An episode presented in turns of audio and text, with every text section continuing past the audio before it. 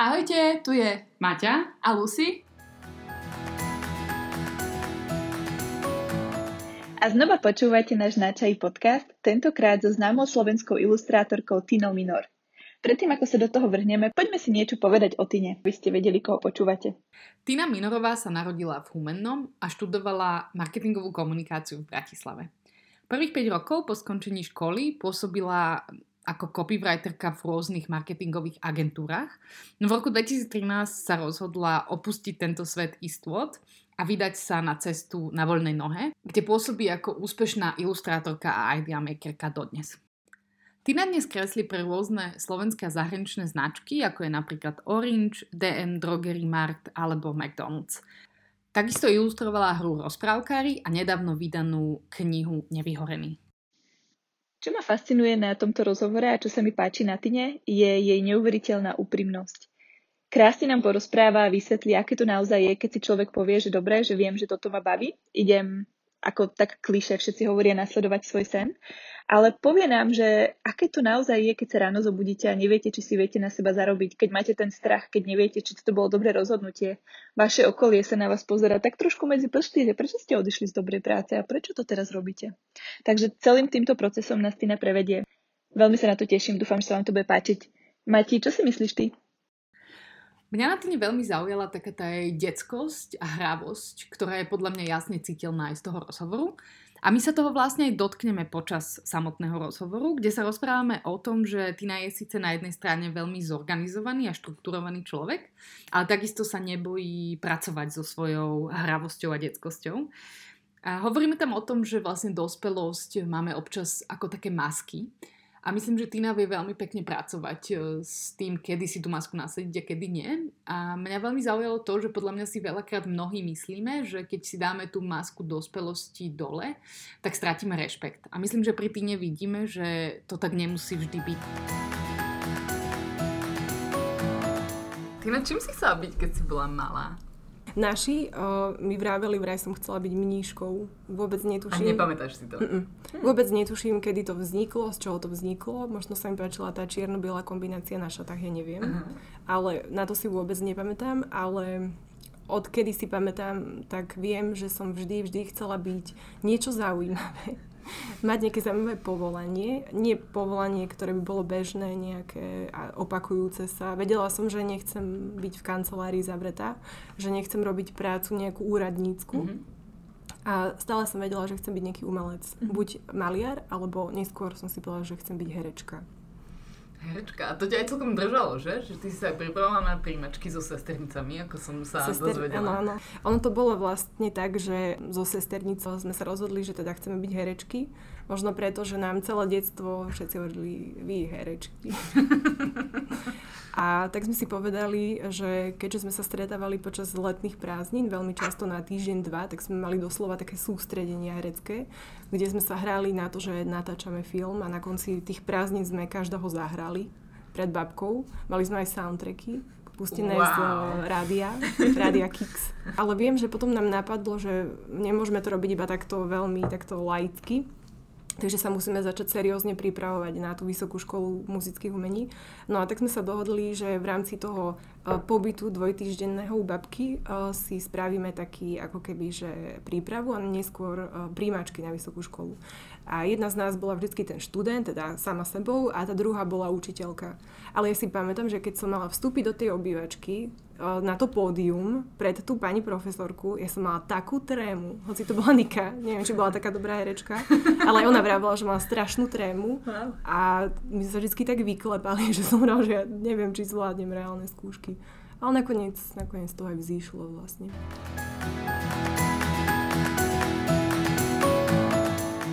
Ty si teda potom študovala reklamu nakoniec v Bratislave, mm-hmm. tak ako sa, ako sa z herečky stane niekto, kto ide na reklamu? No ono, keď prišlo na lámanie chleba a povedala som našim teda, že to myslím vážne, tak otec uh, mi dal teda s mamkou prednášku o tom, že či si uvedomujem, že ako umelec sa príliš neuživím, lebo vtedy sa v roku 2005 sa ešte nejako netočili tie filmy až tak slovenské seriály ako teraz. A takisto otec, že či si viem predstaviť byť nahá pred celým Slovenskom v nejakej role. A tak ja som si povedala, že ono tam ani tak nezavážilo to, že ma odhovárali, ale ja som jednoducho vedela, že asi nemám na to herectvo ísť, lebo ak by som vedela, že chcem na 100%, tak by som si urobila po svojom. No ale pamätám si, že mm, nakoniec som premyšľala teda, že ak to umenie je vec, s ktorou sa neuživím, ale chcem kresliť, chcem niečo tvoriť, tak si pamätám, že sme sedeli počas veľkej prestávky ešte na gymnáziu tej aule a prišla za mnou nejaká kamarátka z vedľajšej triedy, či pozná marketingovú komunikáciu, že tam sa dá kresliť a že reklama je teraz veľmi sexy, veľmi super a že, že tam si viem zarobiť super peniaze. Mhm, áno,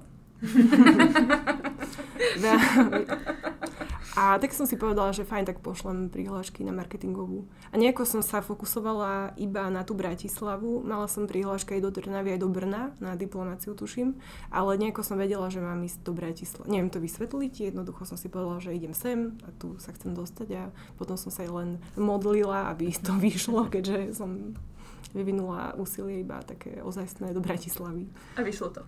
Áno, áno. Riadiš sa veľa svojou intuíciou? Uh-huh. Ja som si to častokrát ani tak neuvedomovala, ale áno.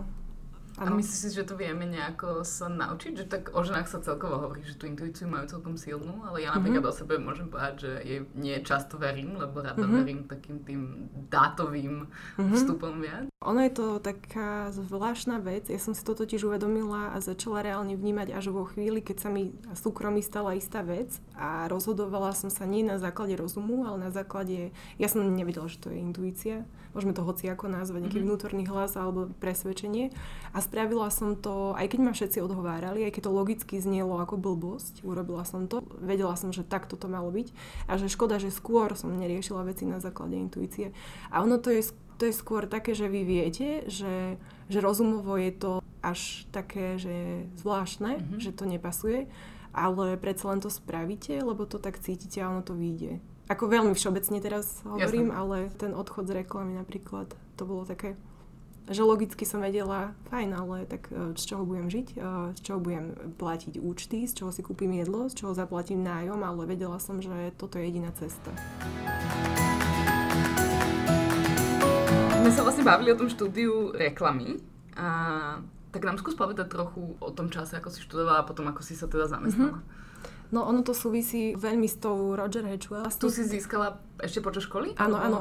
Ja som bola štvrtáčka na marketingovej komunikácii a vtedy vlastne prvýkrát stratégie, mesačník stratégie reklam, marketingový teda, v spolupráci s ISIFA Image Service organizovali v rámci Young Lions a Zlatého klinca súťaž Roger Hedgewell Academy a to vlastne, tá Roger Hedgewell Academy je akadémia, ktorá vznikla v roku 2003, založil ju Roger Hedgewell a je to niečo ako vzdelávací tréningový program pre mladých ľudí, študentov, ale už aj pracujúcich v reklame. Niečo ako taký úvod do reklamného sveta najvyššieho ranku, lebo Cannes Lions je predsa len taká dosť prestížný reklamný festival, udalosť reklamná. No a mm, vtedy vlastne oni vytvorili na Slovensku túto súťaž a záujemcovia, študenti sa mohli zapojiť. Témou bolo, čo môže pre mňa spraviť moja značka. No a ja som vtedy robila nejakú ročníkovú prácu o kofole. No a trebalo napísať najprv nejakú esej v angličtine, to sa odoslalo a potom sa vybrali traja ako keby finalisti a tí v rámci sprievodného programu na Zlatom klinci mali ísť odprezentovať svoju prácu. No a vtedy mi veľmi, veľmi pomohla moja dobrá kamarátka. My sme v podstate spolu vymysleli, že čo asi by tam mohlo byť. A potom takisto aj môj brat hovoril, to si pamätám doteraz, že Tina, ty musíš tú prezentáciu spraviť veľmi interaktívnu a zaujímavú musíš nejako zaujať. Že nemôžeš prísť a odprezentovať tam svoje nápady, ale spraviť to nejako nápadito. Takže niečo som si pripravila, využila som svoje svoju prípravu na herectvo. Vtedy som sa povedať, že to je tvoja herečka vyšla na povrch. No ale vtedy som si uvedomila, že, že po prvých pár minútach stresu pred mikrofónom, alebo za mikrofónom som tam ma nevedeli dať dole z pódia. nevedela, nechcela som mi odísť. No a vyhrala som vlastne sponzorovaný pobyt na Roger Hedgehog Academy. Povieš nám viac o tom, že čo bol ten projekt, čo bola tá prezentácia, ktorú si, ktorú mm-hmm. si mala? No to bolo, čo pre mňa môže spraviť moja značka tá Kofola. Ja si iba pamätám, že som dala porodcom do ruky mali také ako keby paličky, na ktorých mali fľašu kofoly a stále mohli ako hlasovať za tie jednotlivé nápady, ktoré som ponúkala, že môže pre nás značka spraviť. A bolo to, že najmenej počet bodov bola prázdna fľaša. Neviem, nejaké, nejaké bodovanie som mala podľa plnosti fľaše a potom ešte, že niečo, nepamätám si, to je šúpa, niečo také, že mohli hlasovať. Plus viem, že, že tam som mala aj také vtipné, no vtipné, vtedy mi to prišlo veľmi vtipné, teraz je to už klíše, strašné že vtedy mala vlastne mm, Kofola slogan, keď ju miluješ niečo riešiť.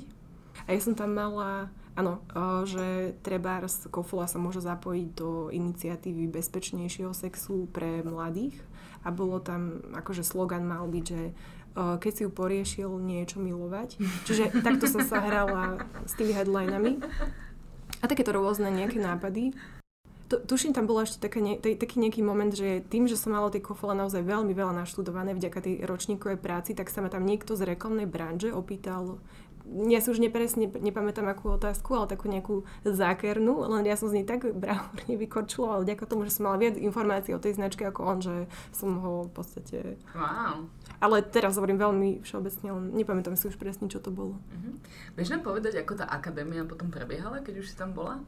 Uh-huh. Bolo tam 40 ľudí a ja som sa až neskôr dozvedela, že to boli vlastne uh, najlepší z najlepších z toho daného štátu, čiže ja som tam bola, ja som tam dostala jak slepé kura k zrnu a mali sme v úvode spraviť uh, všetci, každý si mal pripraviť prezentáciu kadiaľ pochádza, v akej reklamnej agentúre, agentúre pracuje, čo študuje, neviem čo, neviem čo. Tak ja som si pripravila prezentáciu svoju, že tak som študentka marketingovej komunikácie, pre mňa bol najväčší úspech, že už som sa vôbec dostala na Roger Hedgewell. A potom vystupovali tam študenti, ktorí boli už druhý rok pracujúci v celosvetovej sieti agentúry Sači Sači, wow. Ogilvy, niekto tam robil v národnom televíznom spravodajstve, spolu podielali sa na kampani, ktorá získala cenu na Cannes Lion a tak ďalej. A my s 20-ročnou tradíciou a históriou reklamy od 89. spolu s kamarátkou z Česka sme tam sedeli a no, tak sme si hovorili, že super. Aký to bol pocit, že na jednej strane si viem predstaviť, že tá akadémia akože bola pre teba veľká príležitosť, že mm-hmm. zapojiť sa, mať diskusie a zároveň, že ja by som asi mala strach, že by som si pripadala, že fú, že ja to ani neviem, mm. či tu ja vôbec no, patrím. No, to je to, že mňa život vyzbrojil takou zvláštnou vlastnosťou a to je, že ja si neuvedomujem veci, keď v nich som. Ja proste žijem. Teda bolo to naplánované tak, že nám tam chodili prednášať najväčšie mená reklamného sveta. Teraz Sedím v triede, predo mnou stojí nejaký pán v úpotenej košeli, všetci slintajú, lebo je to neviem kto a ja som videla pána v úpotenej košeli. A hovorím si, že dobre, rozumiem každé tretie slovo, lebo vtedy angličtina, ako vedela som po anglicky, ale predsa len za tých 10 rokov som sa posunula ďalej a tak som rozumela možno každé druhé, tretie slovo a ešte oni to rozprávali takouto americkou angličtinou. No a Zúčastňovali sme sa z prievodného programu v rámci toho festivalu a takisto aj gala večerov. Čiže všetci vedeli, o čo tam ide, vedeli, kto teraz získava nejaká veľká reklamná agentúra cenu, vedeli, vedeli, o čo sa tam jedná a ja som si užívala tú atmosféru. Ale bolo to perfektné, pretože dovtedy som vedela o reklame iba z učebníc alebo respektíve to, čo som si našla v rámci štúdia. A toto mi teda mm, rozšírilo obzory do takej miery, že som vedela porovnať, ako zaostáva naše školstvo, tá, tá reklamná katedra marketingovej komunikácie za tým reálnym svetom. A hovorila som si, aké perfektné by bolo, keby vedela tá katedra vyvinúť čo ja viem, úsilie, že zavolať si niekoho z praxe, aby prišiel prednášať. Ale vždycky je tam, bohužiaľ, taký ten rozdiel medzi realitou a medzi akademickou pôdou. Čo si robila so všetkými týmito vedomostiami a skúsenostiami, keď si sa vrátila naspäť na Slovensko? Uh-huh. No mňa si ešte počas prezentácie všimli tie stratégie a ponúkli mi rovno prácu v, u nich ako redaktorky uh, reklamy, sekcie reklamy.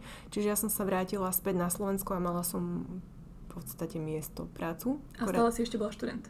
Áno, celý piatý ročník som sa snažila vykryť štúdium a prácu, teda bolo to dosť, dosť náročné obdobie. Tak, lebo ja som veľmi zodpovedný človek a mám rada, keď sú veci jasné a keď sú e, doslova tak e, nasekané takto pravidelne a odrazu mi to nabúralo, že pre Krista pána vedia, ja musím byť, chodiť aj do školy každý deň a musím aj pracovať, je to, ako to zvládnem. Čiže som to, mala som trošku aj individuálny študijný plán ale v 5. ročníku sme nemali až tak veľa predmetov, takže sa to dalo zvládnuť. 5. ročníku? Pokračoval si v, redak- v redakcii? Ono to bolo tak, že chýlilo sa moje štúdium ku koncu v 5. ročníku a Mala som písať diplomovú prácu, ale to som si už dupla v, práci, že ja potrebujem venovať naozaj 100% pozornosti tej diplomovej práci a nie sa rozpíľovať robotov. No a tedajší šéf-redaktor Martin Mazak, dohodla som sa s ním, že tento mesiac dostanem voľno na písanie práce a že potom sa rozhodneme, či sa vrátim, či sa chcem vrátiť a ja som sa už potom nevrátila. Už som vedela, že, že tá práca v tomto mesačníku stratégie mi priniesla ďalší nejaký posun, že som získala prehľad o reklamnom svete na Slovensku. Zistila som, aké reklamné agentúry existujú na Slovensku, kto v nich pracuje, aké ceny boli odovzdané. Jednoducho všetko, všetko o reklamnej agentúre, čiže som získala perfektný prehľad ako redaktorka, musela som ho mať. Ale zároveň som sa naučila aj, že mi nevyhovuje práca pod neustálým tlakom a stresom. Lebo vytvoriť časopis obnášalo v podstate to, že ten kolobeh bol na mesačnej báze a ja som žila svoj život iba jeden týždeň do mesiaca, pretože zvyšný čas sme naháňali články, naháňali sme ľudí, ktorí nám mali dodať podklady, pretože keď tvoríte článok a chcete, aby bol objektívny, tak potrebujete mať vyjadrenia od všetkých zainteresovaných. Vtedy som si uvedomila, že práca s ľuďmi je naozaj náročná, pretože uh, ak potrebujete vyjadrenie do určitého času od niekoho, nie vždy to ľudia poslali. To znamená, že nás už tlačila uzávierka, nás už tlačila tlač a my sme stále čakali na odpovede alebo na potvrdenie autorizácie a tak ďalej a tak ďalej. Čiže tam som si uvedomila, že stres ma nemotivuje, ale ničí. Že neviem, neviem, niekto dokáže tvoriť, pracovať pod stresom, ale ja som úplne zablokovaná vtedy. A taktiež som si uvedomila, že ten kolobeh, to opakovanie sa mi nepáči. A tiež som si spomenula, že ako malá som si vravila, že nechcem byť zavretá v kancelárii, nechcem robiť monotónnu prácu na opakujúcej sa báze a odrazu som sedela v kancelárii a dookola každý mesiac to isté, tie isté stresy, tie isté otázky a tak ďalej a tak ďalej, tak som sa rozhodla, že sa nechcem vrátiť. Vedela si, čo bude nasledovať po tomto rozhodnutí? Mm-mm. Ono to bolo také, že ja som si veľmi, veľmi, veľmi želala, aby ma vyhodili. ja som to si hovorila, že bala som sa spraviť to rozhodnutie, pretože Myslím si, že vtedy som mala ešte takéto vnútorné nastavenie, že musíš mať prácu, taký ten strach opustiť zamestnanie, čo bude po tej istoty, čo bude, keď nebude mať prácu. A hovorila som si, že nech to pre Boha živého za mňa vyrieši život. No a vyriešil to. Že sme sa, sa ti to. Áno. Ešte viem, že vtedy mi aj povedal Martin Mazak, že ja ťa vidím niekde inde, že ty nie si úplne novinár.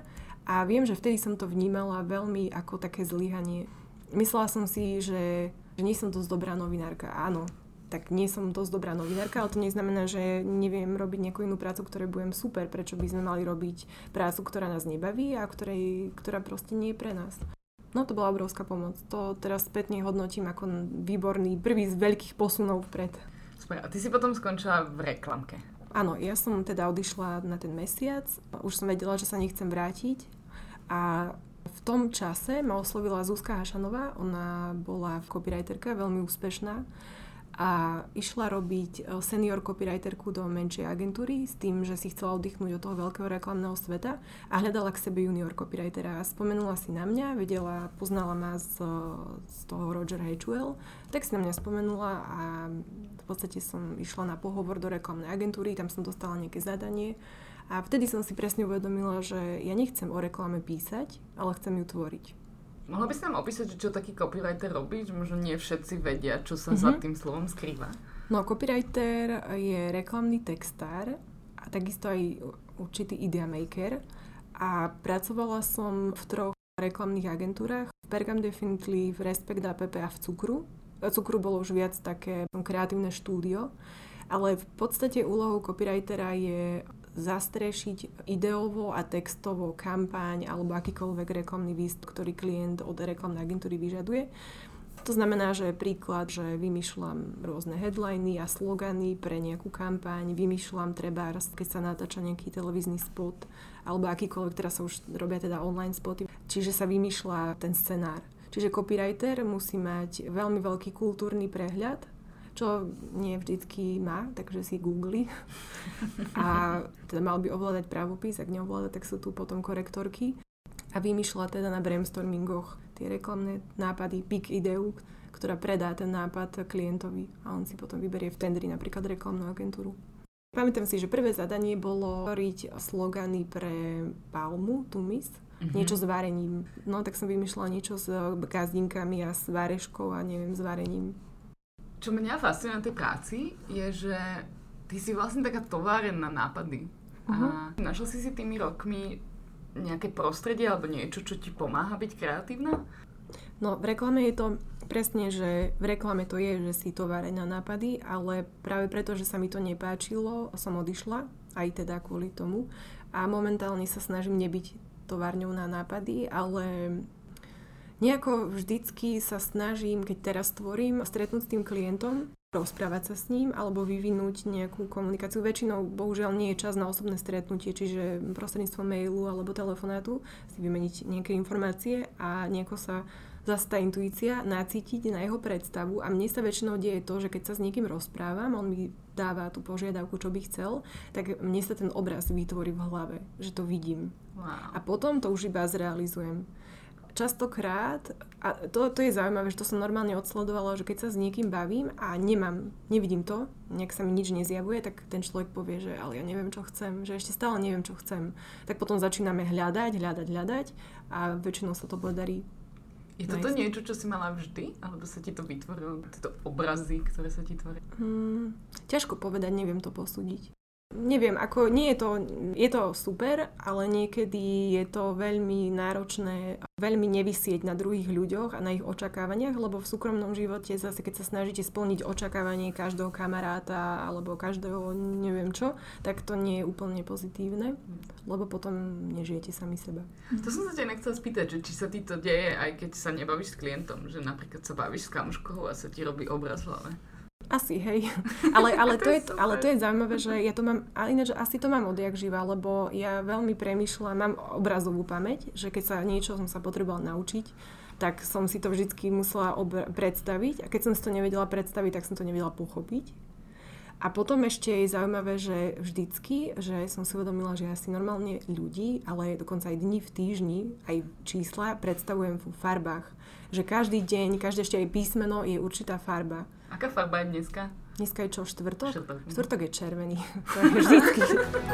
wow. No. Ako funguje tento proces? Takže ty si urobíš nejaký sketch v hlave, potom to dáš na papier, potom to pošleš klientovi na to, aby ti on povedal, či to môže byť a nie a potom pokračuješ v tomto procese, že máš niekoľko uh-huh. verzií? Ono, tento proces postupne zdokonalujem a evolujem. A začínala som tak, že som mm, dostala nejaké zadanie, hneď som to vypracovala, poslala som finál klientovi a keď trebalo niečo upraviť, tak som mala nervy, pretože som to kreslila všetko ručne a bolo náročné to znova celé prekresľovať a keď som si predstavila, koľko energie do toho išlo.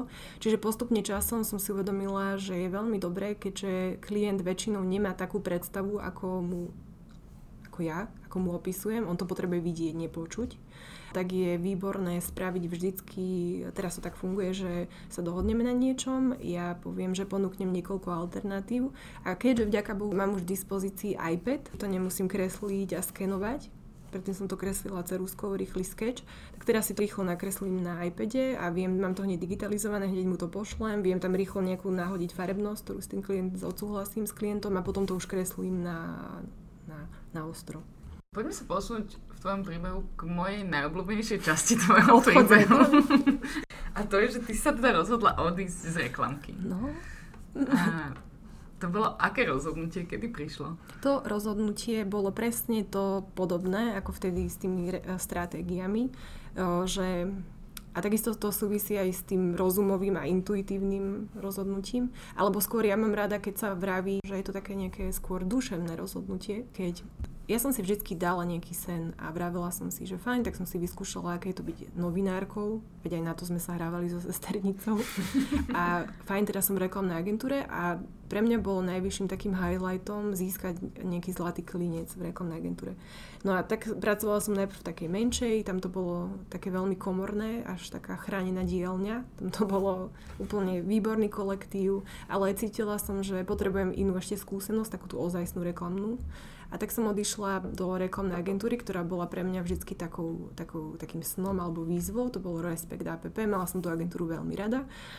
Keď som tam prišla, tak som zistila, že že áno, že bude to výzva, ale tiež tam bol výborný kolektív. Ten sa, samozrejme sa to časom nejako pomenilo. A zase som si uvedomila, že prešiel ten rok, ten kolobeh. Ja som si vyskúšala tie, všetky tie sezónne zadania od Úsmev ako dár, ktorý mal pred Vianocami nejakú kampaň a tak ďalej, že, že keď sa to už začalo opäť opakovať po roku a pol, som si uvedomila, že ale veď stále je toto isté, že príde nejaké zadanie od klienta, že je tender. A teraz najprv si všetci sadneme do, do obývačky, áno. Brainstormujeme do neskorých hodín, všetci sme hotoví, potom ďalší deň a stále, stále sa to veľmi cyklilo, bolo to veľmi pre mňa už monotónne, že už som zachytila ten systém, aký tam funguje, ja som už bola z toho unavená, vedela som, čo bude nasledovať a uvedomila som si, že ja mám veľmi rada tú neistotu a tú takú výzvu, že nevieš, čo ti život prinesie, že nevieš, čo bude zajtra, či ťa neosloví, neviem, Apple alebo nejaká lokálna značka, ktorej pomôžeš niečo budovať. No a vlastne v tom období, keď som cítila, že no, už by ma mohli aj vyhodiť, že už ma to nebaví, že, že už to nejako nie, tak sme získali, teda po tom roku, sme získali nejaké bronzové klince na Zlatom klinci a tak som si bola pre cenu. Užila som si to, vôbec to nebolo také, ako som si to predstavovala. Úžasné. Ako Oscary, že budeš plakať na Hej, ešte, e, no, ešte vtedy to bola tá téma, že tuším to bol pohreb nie, niečo, alebo čo to bolo. Tak som si vrala, že toto je fakt, že zlatý klinec do rakvy mojej reklamnej kariéry. A, a potom si pamätám, že, že viem, že už som sa aj tak začala obzerať, lebo taký je taký, taký zvyk v reklamnej agentúre, že keď vás to v podstate prestane baviť, o, tak idete do ďalšej a tamto. Len to je zase istý ako keby kolobeh, že tak fajn, teraz idem do tejto agentúry, teraz tam a tam a tak sa striedate a je to v podstate iba taká malá, taká nejaké simulakrum reklamné. A ja som aj skúšala, že rozmýšľala som tak, aká agentúra by ma tak zaujala. Tak som išla na pohovor do jedného takého menšieho štúdia, tam to nejako som nebola s tým stotožnená. No a potom si pamätám, že ma šéf prišiel zavolať do že poď do zasadačky. A tak som si hovorila, že buď to mi ide zvýšiť plat, alebo ma ide prepustiť. A hovorím si, že hm, asi by som chcela radšej to druhé. No a tak, tak sme si sadli a on mi uh, tiež to bolo, to bolo naozaj, že človek, ktorý ani nevie, ako mi pomohol, možno si to nevedomie, povedal, že Tina, ja ťa už uh, dlhšiu dobu vidím úplne niekde inde, že ty už tu, ja som už nemala ten zápal pre tú, mňa to už fakt nebavilo. A hovorí, že myslím, že asi je dobrý čas sa rozísť. Ja, že áno, áno, áno, áno. Ale navonok, že uh-huh. A tak som tam ešte ostala nejaký ten mesiac, a, ale tiež to bolo, že, že moja intuícia, alebo to niečo vo mne mi vravelo, o, nová výzva, super, začína niečo perfektné nové a rozum, že ty si debil, je, ty si blbá, ako môžeš teraz odísť, kto ťa bude živiť, veď nemáš žiadnu, žiaden nejaký backup, žiadnu poistku, nič, o, nemáš žiadny nič, kto? Že za čo si zaplatíš účty, za čo neviem čo. No a od vtedy, od toho pocitu, alebo teda od toho momentu uh, žijem naozaj tak, že uh, asi nemám nič naplánované na... Nie, že nič naplánované, ale vtedy som sa zbavila čiastočne toho strachu, že čo bude zajtra a začala som si to užívať. Ako, teraz som veľký macher, hej, ale tie prvé dni, prvé týždne to nebolo také, že yes, však ideme si to užívať. Ale nie je to taký pocit, že sa cítiš, že si naozaj živá, že, že, že, si, že si užívaš každý ten moment, v ktorom si. Lebo vieš, nepo, nepoznáš ten systém, nevieš, čo ťa čaká ďalej, tak si užívaš to, čo máš teraz. Ono je to také naozaj ako asi jazda na doske na vlnách, že nikdy nevieš, uh, aká veľká vlna príde, ale ono ťa to veľmi, nutí ťa to byť presne neustále v takom živom strehu a naozaj fakt najväčšia istota je neistota a ty, teba ten život ako keby tak nutí byť neustále akčný a neustále bdelý a zároveň o, si tým spôsobom uvedomiť, že strach je iba blbosť, veď OK, strach máš mať preto, aby si neskočil pod auto, ale nemáš mať strach z nejakého nového projektu alebo z nového, niečoho nového, alebo že niečo nezvládneš. Keď to nezvládneš, tak fajn, tak si to nezvládol, ale to je to skúsenosť. To je vlastne ten dôvod, prečo sa mi páči táto časť tvojho že, že mám pocit, aj som to niekde o tebe čítala, že ty si sa tam vlastne zbavila takého falošného pocitu bezpečia. Ako keby z toho, že však mám prácu a to je akože to moje bezpečie a to nevadí, že ma to nenaplňa. A mm-hmm. máš možno nejakú radu pre niekoho, kto má taký podobný pocit, že fú, možno by som aj išiel niekde inde, ale ešte stále má ten strach, ktorý sa ti podarilo týmto krokom nejako prekonať? Ono treba asi veľmi sledovať, čo sa v tvojom živote deje. Pretože ak máš, ja viem, deti, manželku a hypotéku a necháš prácu a zistíš, že dovedieš rodinu na pokraj nejakej existenčnej krízy, tak to asi nie je to správne rozhodnutie. Ja som mala to o to ľahšie, že som nebola ani vydatá, nemala som ani deti, ani žiadne záväzky. Čiže bolo v podstate, musím povedať, veľmi jednoduché takéto rozhodnutie spraviť. Ale ak niekto cíti, že práca, ktorú robí, ho nenaplňa a vie, čo by ho naplňalo, ak má ešte strach to celé pustiť, tak možno je fajn začať popri tej práci širovať ten svoj záujem. Lebo ja nechcem dávať nejakú univerzálnu radu, Jasne. pretože ju neviem dať univerzálnu. Ja viem povedať, čo sa mne prihodilo a možno to niekoho inšpiruje, ale radiť ľuďom, že jasné, všetci dajte Chod výpovede a choď, mm. budeš bio pastier oviec, predávať, ja neviem, oblečenie z prírodnej bavlny a tak ďalej. Ale mne by sa to veľmi páčilo, keby každý robil teda to, čo ho baví. Ale možno niekoho baví práve to sedenie v kancelárii a možno to, že má pravidelný príjem, tak každý sa má riadiť e, tým svojim Takže si začala byť na vlastnej nohe, tak sa tomu hovorí? Mm-hmm. Na vysokej... Luzka má problém so slovenskými slovičkami, vieš, tým, že žije veľa v Amerike, takže... Najprv na vlastnej nohe a potom na vysokej nohe. Zatiaľ som na začiatku. Teraz si na vlastnej nohe.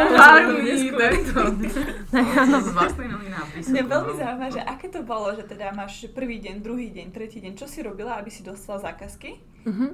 A ako si sa motivovala k tomu, že dobre, že dneska si nedám voľno, dneska nebudem ležať v posteli, že dneska idem naozaj pracovať? Uh-huh. Myslím, že najväčšia motivácia sú tie účty. o, to, keď na konci mesiaca nemáš za čo zaplatiť, naj, najväčšia motivácia a dokonca ešte aj Milan Lasica povedal, že najväčšia motivácia je deadline.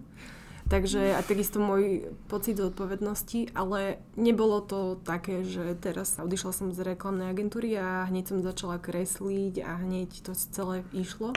Ale uh, ja som vtedy ešte počas toho Respekt APP, keď som už bola v tej vlastne výpovednej lehote, išla na pohovor do cukru, do Trnavského štúdia. Tam som veľmi ľudsky si sadla s Maťou Slovákovou, ktorá je vlastne zakladateľka aj majiteľka a prvé dva mesiace, no to bolo presne to také ten pomaličký odchod, že to nebolo hneď seknutie, ja som na voľnej nohe, ale dva mesiace, alebo dva pol, tri dokonca, som chodila trikrát do týždňa do Trnavy, robila som pre nich e, ako externista, už som mala živnosť, tam som mala nejaký zárobok, zároveň e, tie, kontakty s reklamy boli perfektné v tom, že teraz niektorí ľudia vedeli, že som na voľnej nohe, mali nejaké projekty, kde potrebovali copywritera, čiže ma s nimi oslovili.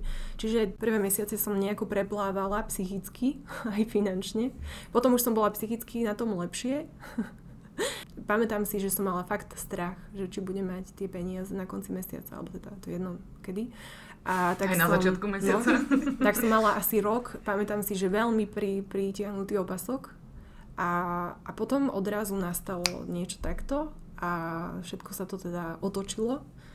Uh, a odvtedy, musím poklopať raz, dva, tri. uh, je to také, že naozaj, že nemáš, ja neviem, druhého v mesiaci ti prí, pípne, neviem, toľko toľko na účet, ale je to naozaj, že naozaj sa stane, že niekedy zarobím málo za mesiac, ale príde o dva mesiace obdobie, keď zarobím toľko, aby mi to vykrylo tú dobu. Čiže je to také, že uh, nech sa to o mňa stará. Kedy do toho prišla tá kresba v rámci tohto? No to je, také, to je, to je ináč zaujímavé, že môj plán bolo byť uh, copywriterkou, freelance copywriterkou, ale viem, že ešte, um, keď som bola v Respekte, tak tam bol Ondro Štefaník, to bol jeden z mojich šéfov. On bol pre mňa totálne kreatívny vzor v tej agentúre. On kreslí, píše knihy, takisto má tuším dve vydané. A je to naozaj, že pre mňa absolútne zaujímavý človek. A ten mi povedal, keď som odchádzala z Respekt, takú zaujímavú vetu, že ty na ty, keď nezačneš kresliť, tak to bolo toto celé, všetko zbytočné. A ja som to nechala tak a hovorila som si, že kresliť, však ja rada kreslím, ale však nemôžem sa užiť ako umelkne. Ale potom, potom som pridala prvý obrázok na Facebook, ktorý som si nakreslila iba tak pre seba a nejako sa to začalo nabaľovať ako taká snehová gula na svahu, že prvá kresba, druhá kresba, začali ma oslovať kamaráti, ktorých som mala na Facebooku, že je, tu by sme potrebovali toto a toto nakresliť, veď ty kreslíš, tak vedela by si nám vymyslieť také a také. No a potom bolo isté obdobie, že som to mala 50 na 50, aj copywriting, copywriting a ilustrovanie a prišlo istá fáza, isté obdobie, keď sa to celé prekolopilo a teraz si píšem ja copywriting sama na svoje projekty, ale už ma to až tak neláka to písanie reklamné, kresliť v pohode, ale to reklamné písanie už nie je nič pre mňa skôr to umeleckejšie. Takže takto to pomaličky ráslo. Kedy si začala dostávať zákazky zo zahraničia? Ono to asi funguje tak, že ja som to nikdy nejako neovplyvňovala v zmysle, že nepísala som do nejakých agentúr, ani som neponúkala nejakú svoju prácu. Až teraz, teda keď mám za partnera social media, media manažera, ktorý mi povedal, že ale veď skúsme reklamu na Facebooku, skúsme reklamu na Instagrame, tak to sú akože jediné nejaké moje, moje vyvinuté úsilie v rámci získavania klientov. Ja teda verím, že ak človek robí prácu, ktorá ho baví a náplňa, vkladá do nej to svoje nadšenie, tak to z nej cítiť. No a čo bola tvoja prvá zákazka? Prvá zákazka vlastne bola od šefa jednej právnickej firmy. A ten teda si dal namaľovať konia do svojho sídla niekde v Írsku, Anglicku. A to bolo vlastne na základe toho, že som pre nich ako firmu kreslila nejaké, nejaký obraz na nejakú akciu, ktorú potreboval nejakú prezentáciu a on si to všimol a povedal, že chce mať odo mňa obraz. Čiže ono to funguje tak, že niekto si všimne, niekto si, teraz už to funguje našťastie vďaka sociálnym sieťam že vás vidia v zahraničí aj na Instagrame, na Facebooku a vedia vás takto osloviť. Mňa by celkom zaujímalo, že na tom začiatku si teda kreslila, že kamošom alebo kamošom mm-hmm. kamošov. A že kedy si, to za, kedy si si začal pýtať peniaze za toto? Lebo si viem predstaviť, že keby Už hneď mňa... od začiatku. Naozaj? To je super. Ale nie. O... ja, ja ti všetko hovorím, presne. Ale nie, ono to bolo tak, že tak jasné, ja som vlastne od malička kreslila pre kamošov a pre rodiny, to bolo bežné, že na Vianoce odo mňa dostali obrazy. Teraz mi posielajú spätne, že a tu si mi kreslila portrét. A hovorím si, že fúha, že to, to je lepšie ako teraz.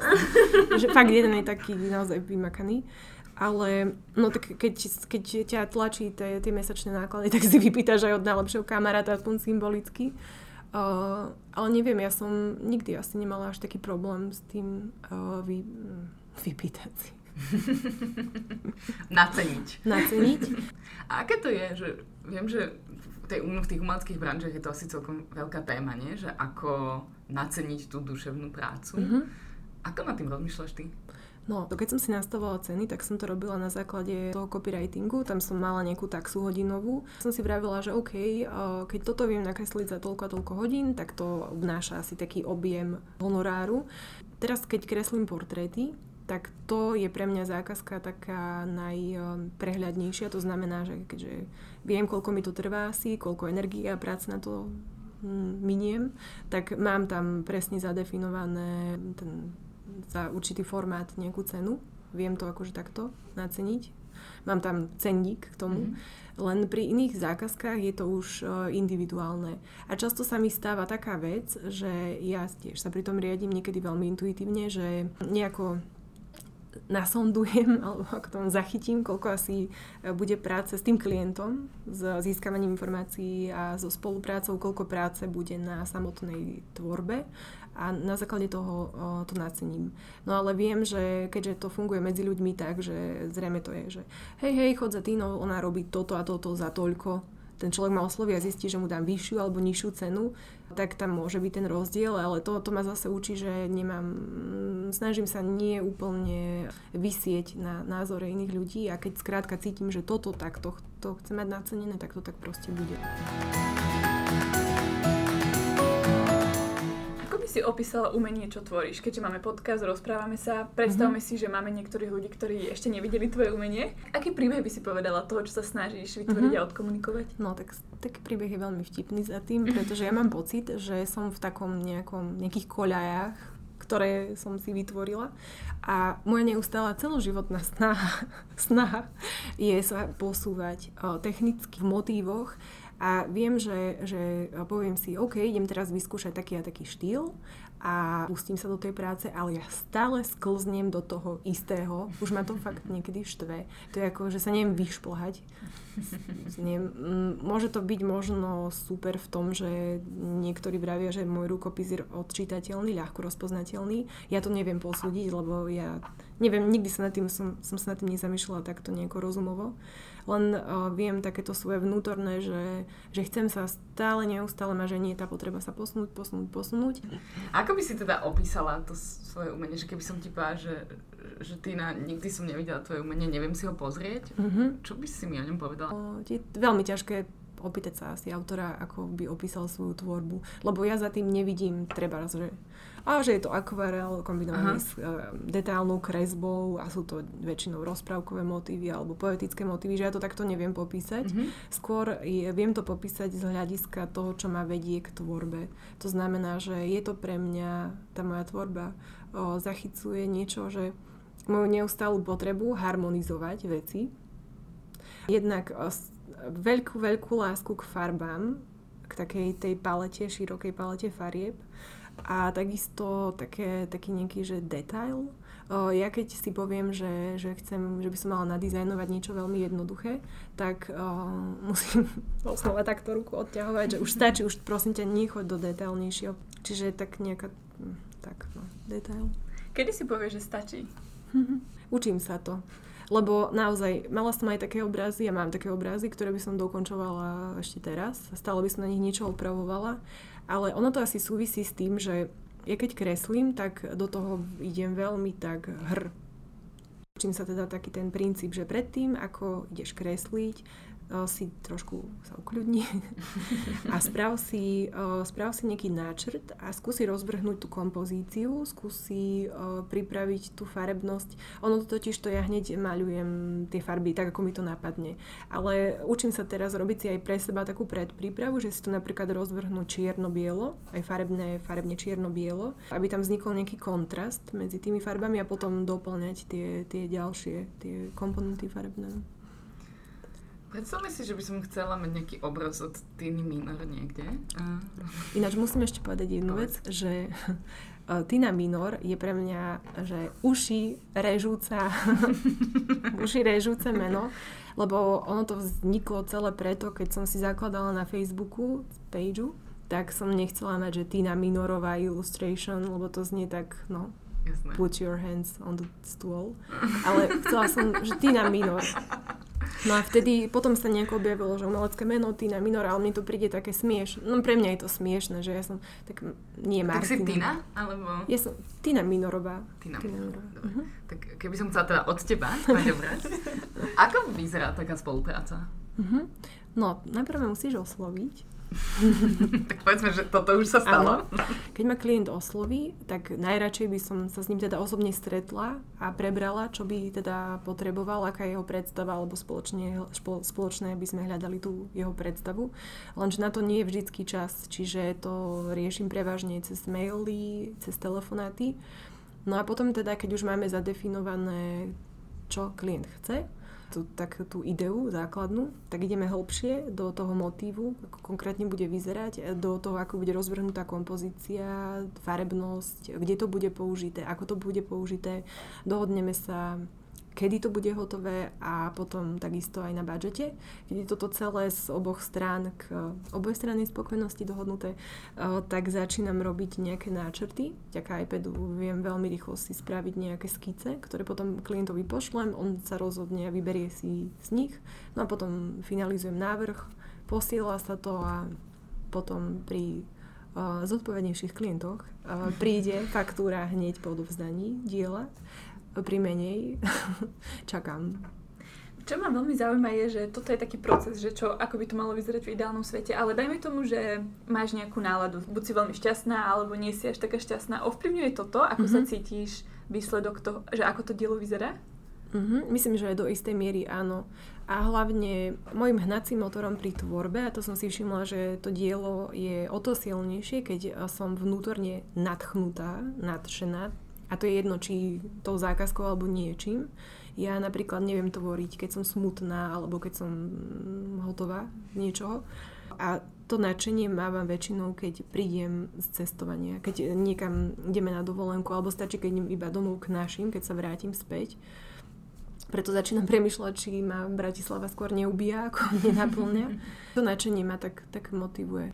Máš aj nejaké zákazky, ktoré si odmietla? Uh-huh.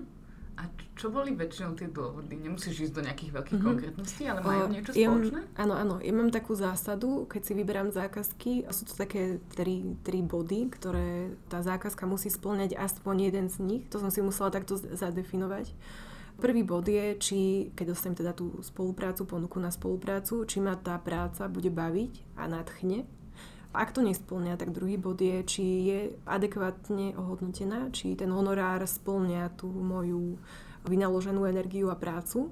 Ak ani to nie, tak tretie je, či tá spolupráca mi prinesie určitý posun. Či už z hľadiska nejakého povedomia, alebo v rámci nejakej skúsenosti, čo ja viem, zlepšenie techniky kresby alebo nejaký nový štýl spolupráce. Ak ani to nesplňa, tak uh, tú zákazku odmietam. A musíš mať áno na, že všetky tri alebo dve? Nie, nie, stačí, alebo... stačí jedno z tých okay. troch. Stačí jedno z tých troch. Ale samozrejme niekedy uh, nestíham napríklad. To sa snažím vtedy vykomunikovať, ak ma to naozaj zaujme, či to vieme nejako posunúť. Poďme sa presunúť z reálneho sveta trošku do vymysleného sveta. Zaujímavé, že aký je tvoj vzťah k rozprávkam? Uh-huh. No, ja rozprávky úplne milujem. Čo na nich máš rada? Časom som zistila, že v podstate, že mám rada aj to fantasy, mám rada to, hm, ako to povedať, všetko, čo nie je, teda všetko, čo je nejakým spôsobom iné. Všetko, čo ťa príjme premyšľať nad svetom okolo z nejakého iného uhla pohľadu preto som napríklad mala rada aj Matrix, lebo to tiež bolo v tom období ako keby prenastavilo nejaký mindset množstvu ľudí. Preto napríklad je pre mňa výborný film aj Inception, lebo tiež je to v niečom, že, že super, že ty v podstate máš nejaké paralelné svety, úrovné snívania a tak ďalej. A presne pre mňa rozprávky sú úžasné v tom, že, že ti rozširujú že ten svet, nechcem to povedať tak, tak s pátosom, ale že ten svet nie je taký nudný alebo taký šedný. šedný. Alebo a ja teda verím, že ten svet nie je iba to, čo vidíme, ale je tak keď si zoberiete napríklad manti, dúfam, že to číta mantis shrimp, tá potvorka, čo žije v mori, tak tá má, koľko má? Ona má niekoľko tisíc násobne väčšie rozlišenie farieb.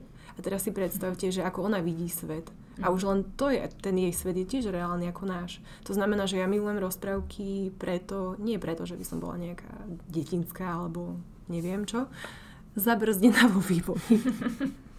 Ale preto, že sú ako keby iným pohľadom na realitu, ktorá možno, možno, že toto nie je realita, ale tam to je, neviem.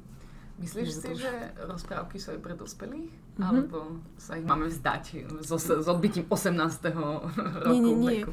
Ja si práve, že myslím, že práve detský svet je ten skutočný a že dospelí si vytvorili také nejaké to simulakrum, že každý, každý sa snaží vyhovieť buď to požiadavkám partnera, alebo šéfa, alebo zamestnancov, alebo kolegom, kolegov a nežije sám seba. A práve o, tie rozprávky nás vracajú späť k tej prírodzenosti že keď si zoberiete rozprávky, tak je to napísané veľmi jednoducho, ale tie základné životné princípy tam sú. Jano odíde od PC do sveta, aby získal nejaké skúsenosti, veď to sa deje aj v živote, že odídeme od rodičov, aby sme získavali nejaké skúsenosti, alebo ja neviem, odíde do sveta hľadať princeznu a zistí, že Anička vedľa od susedov je tá jeho životná láska, tak takisto vždy pod lampou býva najväčšia tma. No jednoducho tie rozprávky predsa len tí naši predkovia pre niečo vymysleli a myslím si, že oni, oni možno tou takou fakt jednoduchou formou sa snažili zašifrovať tie jednoduché pravdy.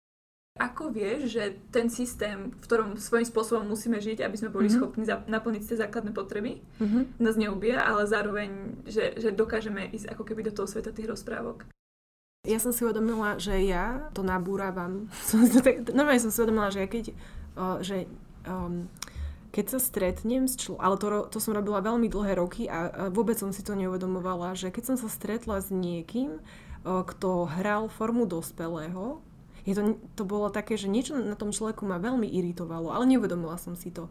A uvedomila som si iba odrazu, že pri niekom som hrozne detská. Hrozne keby tak provokujem, alebo že... A normálne som videla, že toho človeka vytáčam a mi to strašne bavilo.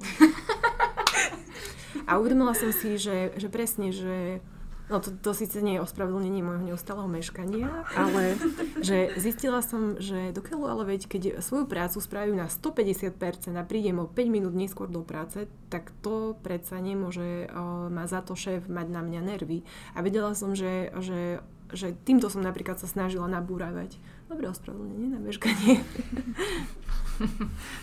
Pre mňa to funguje, ja tiež meškam, budem to používať s tvojim dovolením. A, a že, že je to také, že, že keď, keď je človek, áno, keď sa človek stane určitým pozorovateľom, že si uvedomíš, kto si, že ty nie si tá, čo ja viem, Danka od kopírky, alebo čo, ale že si, že si niekto, kto miluje mm, skateovanie, kto po, cez víkendy ide skateovať, alebo kreslí graffiti, alebo počúva swing, alebo tancuje swing. A teraz začneš si všímať tých ľudí, ako, ako proste žijú v tej, tej, tej, tej svojej hre, tak je to hrozne komické a začne vás to baviť. A podľa mňa, keď uh, tí ľudia zistia, že, že vy ste prirodzení, tak vás to k, ní, k ním, alebo tak vám ich to začne prirodzene ťahať. A podľa mňa je hrozne únavné hrať tú hru že byť ten, napríklad, ja neviem, že hráš hru, že si zodpovedný, hráš, že neviem, že máš rád červené víno, alebo že rád fajčíš, preto chodíš s kolegami každých 10 minút fajčiť a večer na pohárik, hoci radšej by si si doma čítal rozprávku, knihu. tak e, je to veľmi únavné hrať a myslím si, že preto je tak veľa ľudí nešťastných a takých, že si ako keby nedovolia byť sami sebou, lebo sa boja, že ich druhý odsúdia. A pritom možno naozaj ten kolega vedľa, ktorý chodí tiež fajčiť, tak by si s tebou rád čítal tú knihu alebo išiel niekam na koncert alebo čo. Minula som sa zamýšľala nad tým, že vieš, keď chodíš na také tie networkingové eventy, uh-huh. a my keďže pochádzame z firmy, ktorá sa venuje eventom, tak, tak občas, občas na také chodíme. A že je vlastne hrozne jednoduché sa ľuďom predstaviť, že ahoj, ja som Maťa, pracujem v slajde, toto je to, čo robím, toto sú nejaké moje úspechy alebo, uh-huh. alebo niečo podobné. A že vlastne sa nikdy nepredstavím, že ahoj, ja som Maťa, rada si v sobotu čítam knižku, presne ako A Mara, mám strašný debilný náladu a hrozne mi vadí tvoja odstavujúca ofina. Ale také sú deti a oni to robia. Uh-huh, uh-huh. Prepač, a že, a že, že a teraz znova nechcem žiadnu univerzálnu radu, ale že máš možno ty nejaký recept, akým akože nebyť, že ahoj, ja som Tina Minor, ja ilustrujem. Minorová. Uh, minor, minorová, ja ilustrujem. Ináč ja hrozne rada popieram svoje odpovede, ale niekedy, niekedy je tá maska dobrá. Mm-hmm. Niekedy je dobrá, pretože o, je trošku aj taká ochrana a niekedy treba tú, tú formu zahrať. A tiež ako neviem si predstaviť, že by som prišla na nejaký event a čaute, tak ja som dneska akože mala strašne naprd náladu a proste bože, mala som taký makovník a strašne mi nesadol, ale hrozne rada vás vidím. Poďme si kresliť. Že tiež akože je to také, že by ťa poslali, vieš. Čiže niekedy to... Možno s tebou kresliť. No. Čiže akože áno, ten, táto spoločnosť má nejaké pravidlá, ale o, možno niekedy stačí vycítiť, že ten človek potom už potom, keď sa tak nieko zblížite, lebo predsa len ľudia majú tiež takú tú ochrannú bariéru a keby som na vás takto vybehla, tak si o mne pomyslíte, že som šiši a čiže si odo mňa odstup. Čiže ono to tak postupne treba ukázať svoju pravú tvár.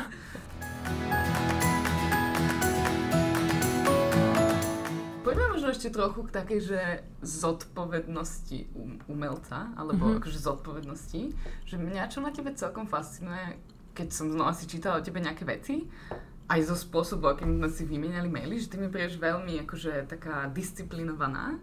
A v mojej mhm. hlave, v mojej hlave je umelec niekto taký, že vieš, taký nezorganizovaný vietor, mm-hmm. čo samozrejme tak nemusí byť, že to sú nejaké moje, moje predstavy, ale skúsme možno povedať o tej disciplíne viac, že je to niečo, čo si mala od detstva, alebo si sa to musela učiť. No, tá, tá disciplína, ono je to prekliatie a zároveň dar, lebo niekedy by som bola veľmi rada presne tento umelec, ktorý nedvihne týždeň telefóny a klienti sa idú zblázniť. Niekedy je náročné byť zodpovedný, fakt, to si uvedomujem. Je to fajn možno z hľadiska tých klientov, že sa vedia na mňa spoľahnúť, že vedia, keď sa dohodneme, tak spravím všetko preto, aby to bolo vtedy hotové. Ale niekedy je to, že cítim napríklad, že dnes nemám úplne náladu kresliť, ale musím kresliť, lebo za 3 dní to mám mať hotové.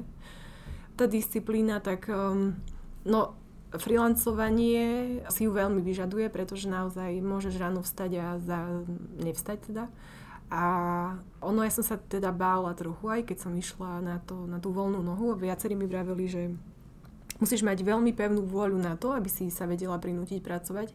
A ja mám teraz opačný problém, že neviem prestať. Neviem, kedy prestať. Neviem to ako keby rozdeliť, že je 10 hodín večera, mala by som ja neviem, venovať sa partnerovi, ale ešte stále, a obidvaja odpovedáme na maily a riešime tam veci.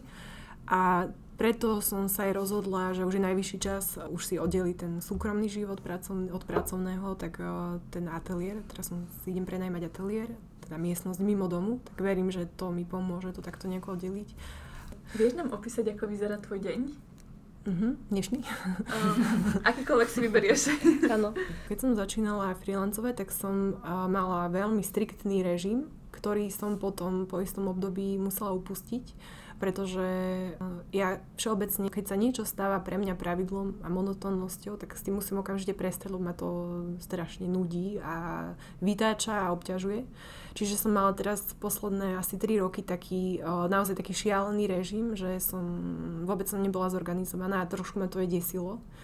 Asi aj, eh, áno, desilo ma to dosť. No ale našťastie opäť sa idem upratať a môj deň v podstate vyzerá tak, že vstávam okolo 7, snažím sa teda vstávať, ako vstávajú bežne pracujúci ľudia. Ale Ďakujeme už... ti za bežne snažím pracujúceho človeka. Ale nie, nie, lebo fakt mala som aj stavy, keď som stávala okolo 11, ale to potom som fakt nestihla nič. No a teda stávam skôr, robím si čaj, meditujem si, premýšľam, plánujem si nejaký deň, odpovedám na maily, Väčšinou je to také, že si hovorím, prečo nie som naklonovaná, že by som potrebovala niekoho, kto by... Lebo ja mám ráno kresli, chuť kresliť, ale uh, mám tam maily, ktoré mi stoja. Som aj premyšľala nad tým, že by som si spravila, ja neviem, piatok, že odpovedám na maily iba v piatok, ale v dnešnej dobe, keď vás vie človek zastihnúť hoci kde a hoci kedy, je to... Prečo som neodpovedala? Veď som ti pred dvoma hodinami písal. Uh, čiže, dobre, snažím sa aspoň každý deň, dva, tri, to trošku sa mi už začína tá, ten interval zväčšovať. Čiže keď vybavím maily, tak začínam kresliť a môjim cieľom teda je teraz, keď budem mať ateliér, začínať pracovať okolo 9. do takej možno 3. 4. a potom, potom mám už voľnejší program a to už je taký ten voľný čas, voľnočasový, ktorý využívam na odpovedanie na maily z rána, ktoré medzičasom prišli odpovede. Vrátili sa.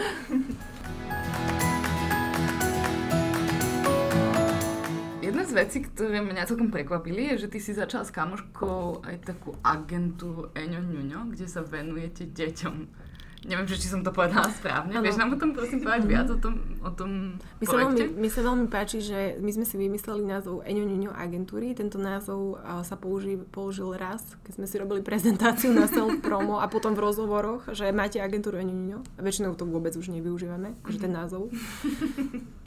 Ale ono to skôr ani nie je tak o tej agentúre. My sme si, tak asi každý človek má potrebu nejakú svoju činnosť nejako zaobaliť a nazvať. Máme agentúru Ňoňoňo. No ale robíme detské letné tábory so zameraním na umenie.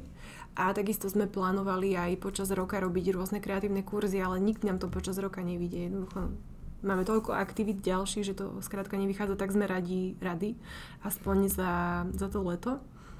A je to detský letný tábor, v rámci ktorého sa snažíme deťom sprostredkovať umenie, výtvarné, divadelné, tanečné, literárne, alebo teda tvorivé písanie. Ono je to akože povedané takto, že umenie, ale gro toho všetkého je, že Totiž to ja som si uvedomila takú vec, eh, keď som bola v kontakte s deťmi, ale aj s mladými ľuďmi, že ten obrovský potenciál, ktorý každý z nich má, je potlačený nejakým takým nesebavedomým. A teraz snažila som sa pátrať, kde to vzniklo a zistila som, že, že buď to ich nejak demotivoval rodič, alebo nejaký vplyv kamarátov, alebo učiteľ, alebo čokoľvek. A že tie decka, ktoré majú fakt talent, potenciál, majú celý život pred sebou, už v tom rannom mladom veku o, si veľmi neveria, že si povedia, že aj to neviem tak nakresliť, alebo ja neviem, čo chcem v živote robiť, asi, asi pôjdem, ja neviem, študovať. A možno aj nepôjdem študovať, asi pôjdem pracovať hneď. A tak som si povedala, že rodičia majú veľkú tendenciu detí za všetko karhať a, a dávať im rady a nejako ich stále uzemňovať, prestaň, zmizni, neviem čo. No a to dieťa sa naučí zmiznúť alebo neotravovať. Naučí sa byť neviditeľné a naučí sa, že, že to, že, má, že ono rado napríklad kreslí, to neznamená nič, pretože má byť právnikom. A potom vznikajú nešťastní dospelí, ktorí hrajú formu. No a tak mám pocit, že mm, viac ako to, to nejaké skills umelecké, lebo ja sa stále necítim na človeka, ktorý by mal dostatočné množstvo vedomostí na to, aby niekoho učil kresliť. Ja stále cítim, že ja sa potrebujem učiť a vzdelávať. Tak skôr ako to, mám pocit, že im ako keby dávame také niečo ako takú, neviem to nazvať, podporu, že sú super také, aké sú. A je to jedno, že jedna je taká, druhá onaká, ale že sú perfektné také, aké sú. Čiže toto je to, no, čo to gro toho tábora. A hlavne neskutočne si pri deťoch vždy oddychneme, lebo to je, to je taká atmosféra, taká nálada, že, že mm, to je taký, taký oddych. To chcela byť presne moja ďalšia otázka, že čo ťa tie deti učia? Učia ťa vôbec niečo? Uh-huh. Keď som s deťmi, tak vypnem normálne, že, že vypnem a mám pocit, ako keby som bola na dovolenke a odrazu mám pocit, že vôbec nie sú dôležité tie také nejaké blbosti a povinnosti, že to je tak vymyslené, normálne vymyslený systém povinností. A akože som sama zvedavá, hej, či budem mať túto optimistickú teóriu, keď budem mať vlastné deti a či na nich nenakričím, aby zmizli, keď už... Nie, nemusíš odovzdať. Áno, áno, že... No, čiže hej, veľmi ľahko je byť hrdinkou, keď o tom rozprávaš. Ale nie, akože tie deti, to je, to je normálne, že iba si s nimi sadnúť a rozprávať sa, iba byť, iba pozorovať ten strom. My totiž to máme teraz priestor v škôlke ako doma a tam uprostred dvora je taký starý veľký orech. V týchto horúčavách letných je to úplne také útočisko. A keď tam iba sedíme a bavíme sa a pozveme niekoho zvonku, nejakého fotografa alebo ja neviem, maliara, ktorý nám príde porozprávať, tak je to celé také také uvoľnené a také príjemné veľmi. Keby som po tomto, čo som, čo som ťa počula, chcela poslať svoje dieťa, ktoré ešte nemám, ale, ale predstav si, že niekto, niekto by ho chcel poslať na tento, na tento tábor, tak ako sa vieme dozvieť viac? Tam my máme tie kanály k dispozícii ako Facebook, Instagram, čiže bude to tam a bude to aj na, asi na webe škôlky, ako doma. Ale prevažne na mojej facebookovskej stránke teda k záveru rozhovoru dáme ti zo pár takých že rýchlych otázok. A čakáme, že rýchlo odpovede. Chápem. A prečo? Aby sme vedeli, že čo, hneď, čo ti hneď prvé vybehne. Aha, dobre. Takže začnem. Ktorý umelec ťa najviac ovplyvnil? Albin Brunovský. Je nejaká kniha, ktorú by si mal každý prečítať? Cháterča. Obľúbený citát alebo myšlienka, podľa ktorej sa snaží žiť? Ja sa snažím vždy myslieť na to, že je veľmi dôležité nevysieť na názore druhých ľudí, na tom, čo si myslia a čo od vás očakávajú, pretože ak vysíme na tom názore tých ďalších druhých ľudí, tak nežijeme seba, ale iných. A to sa snažím mať stále, stále v hlave, čokoľvek robím. Super. Akú najlepšiu radu si kedy dostala? Viac pozoruj, menej reaguj. Čo bola najhoršia rada, ako si kedy dostala? Tak tie zlé rady asi mi idú jedným uchom, no druhým, druhým von, ale čo neznášam, keď niekto hovorí, že takto to proste je, takto to je, to nezmeníš, to neznášam. Mm-hmm. A vieš nám dať nejaký príklad toho, že nie si dokonalá? A trochu kontextu pre tú otázku, mne sa zdá, že ženy, a teda ja určite, majú takú potrebu byť dokonalou. A možno je fajn vedieť, že aj človek ako Tina, ktorého veľmi obdivujem, nie je dokonalá žena. Akože vážne, podľa mňa to je strašné, ako doba tlačí ženy do dokonalosti, pretože ja, uh, ja naozaj sa celý život učím mať rada samu seba. To je to, áno. A to je strašné, že ja sa učím mať rada samu seba len preto, lebo som si ako napríklad malá čítala, že nesmie mať, neviem, že mať dokonalú pleť a krásne vlasy a byť štíla a proste farba očí a farba neviem čoho, neviem čoho. A tak som si povedala, že keby som prišla aj na toto nahrávanie, že bez make-upu napríklad, alebo oblečená ako chcem, nedokážem to ešte. Tak, tak. Posledná otázka. Čo máš najradšej, možno nejaká vlastnosť alebo akákoľvek charakteristika na ženách a na mužoch? Mm-hmm. No inak ja celkovo nemám rada to také, že muži ženy mm-hmm. a že a vy ženy ste, to asi súvisí s osobnou skúsenosťou, ale uh, predsa len asi je nejaký dôvod, prečo sme až tak odlišní v mnohých ohľadoch, muži a ženy, ale na ženách mám veľmi rada jemnosť, že ženy vedia zjemniť aj tých mužov, vedia zjemniť situáciu a vedia, to, vedia tú krásu, tú jemnosť tak nejako rozptýľovať do priestoru okolo seba. A zase na mužoch mám rada to, to rácio, že ja to akože uvádzam ako príklad zo svojho súkromného života, že ja som veľký snílek a veľký, veľký, lietam si v oblakoch a môj partner je zase človek, ktorý vie racionálne odôvodniť veci. A keď sa tieto dve aspekty, dva aspekty stretnú v mužoch a ženách, tak vzniká pekná súhra, pekné niečo. Super. A ja mám možno ešte bonusovú otázku, ktorú nie si pripravená, lebo som strašne zvedavá. Tina, aká farba bude zajtra? Piatok. Piatok čierna. Uh. Čierny piatok. Vieš to celý týždeň. Pondelok je modrý. Útorok sa mi trošku mení, ale modrý. Streda je to je iná, zelená. iná modrá ako pondelok? Pondelok je svetlo modrý a útorok je taký modro-čierny. Uh-huh. Štvrtok je červený, piatok je čierny. Hm. A sobota nie Sobota je biela a nedela sa mi mení s čiernou a takou bordovo červenou Tina, ďakujeme veľmi pekne, že si tu s nami bola, bolo to super. Ďakujem za pozvanie, ja som tu bola raz veľmi rada. Tak si práve počuli rozhovor s Tínou Minor, po tom, čo sme ho zeditovali a zostrihali. Ale ako Lucy povedala na začiatku, máme pre vás aj niečo špeciálne na pobavenie. No, to ďalej. Po piatom ročníku to je ináč tak milé, že vy vlastne viete, čo bude nasledovať. nie úplne. Máme Inak taký... nie, nie úplne. Že tým, že veľa tých vecí sa ťa pýta, že kde, kde hľadaš inšpiráciu a nie ano, úplne na tvoj príbeh, tak niekde máme rezervy a celkom, napríklad toto. Viem, že skončíš v reklame, ale neviem ako, takže ma to celkom zaujíma. Máš nejaký príklad toho, že nie si dokonalá, a teraz možno trochu kontextu pre tú otázku, že podľa mňa ženy majú v sebe niečo, aspoň ja určite, že ja mám potrebu byť veľmi dokonalá. Mm-hmm. A potom je fajn vedieť, že aj taká super žena ako Tinor... Môže... Tinor! oh, strašne som, strašne som to, že ne, nemôžem povedať minor, nemôžem povedať minor. Ale a ja skončilo to ako Mám Tinor. nové umelecké meno, Tinor. Ty, to je perfektné. Mne sa to páči, to je také, že nemá žiadnu asociáciu, čo to môže ano. byť. Môže to byť mačka. Ale ešte to bude, že ty noir, noir ako po francúzsky. Mm, tak sa teším, že som aspoň niečo. Um, anyways. Ty nás si usekla z čaju? Toto bude veľmi dlhé. No dobre, teraz vážne. Naozaj nás zaujíma váš názor na tento rozhovor a preto, keď prídete na náš Instagram, bude vás tam čakať post, ktorý sa pýta, čo si o tomto rozhovore myslíte vy.